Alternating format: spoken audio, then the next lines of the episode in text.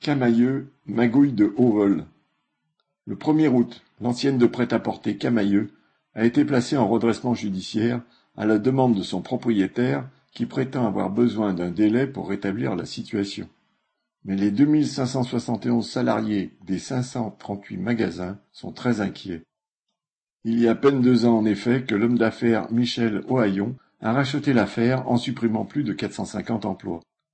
Aujourd'hui, l'entreprise ne verserait plus les loyers de près de la moitié de ses magasins et ses impayés se monteraient à plusieurs dizaines de millions d'euros.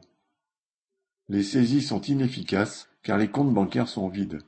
Pour expliquer la situation, la direction invoque les mesures de couvre-feu en raison du Covid, une cyberattaque paralysante, la désorganisation du transport mondial et la baisse des ventes due à la crise.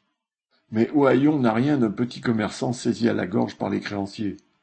Un avocat d'affaires cité par Le Monde prétend même que cette tactique d'impayé semble être un mode de gestion systématique pour renégocier le montant des loyers.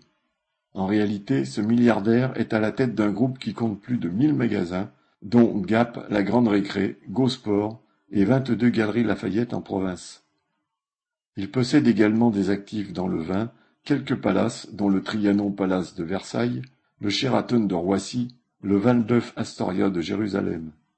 Il a donc largement de quoi payer les salariés qui font sa fortune.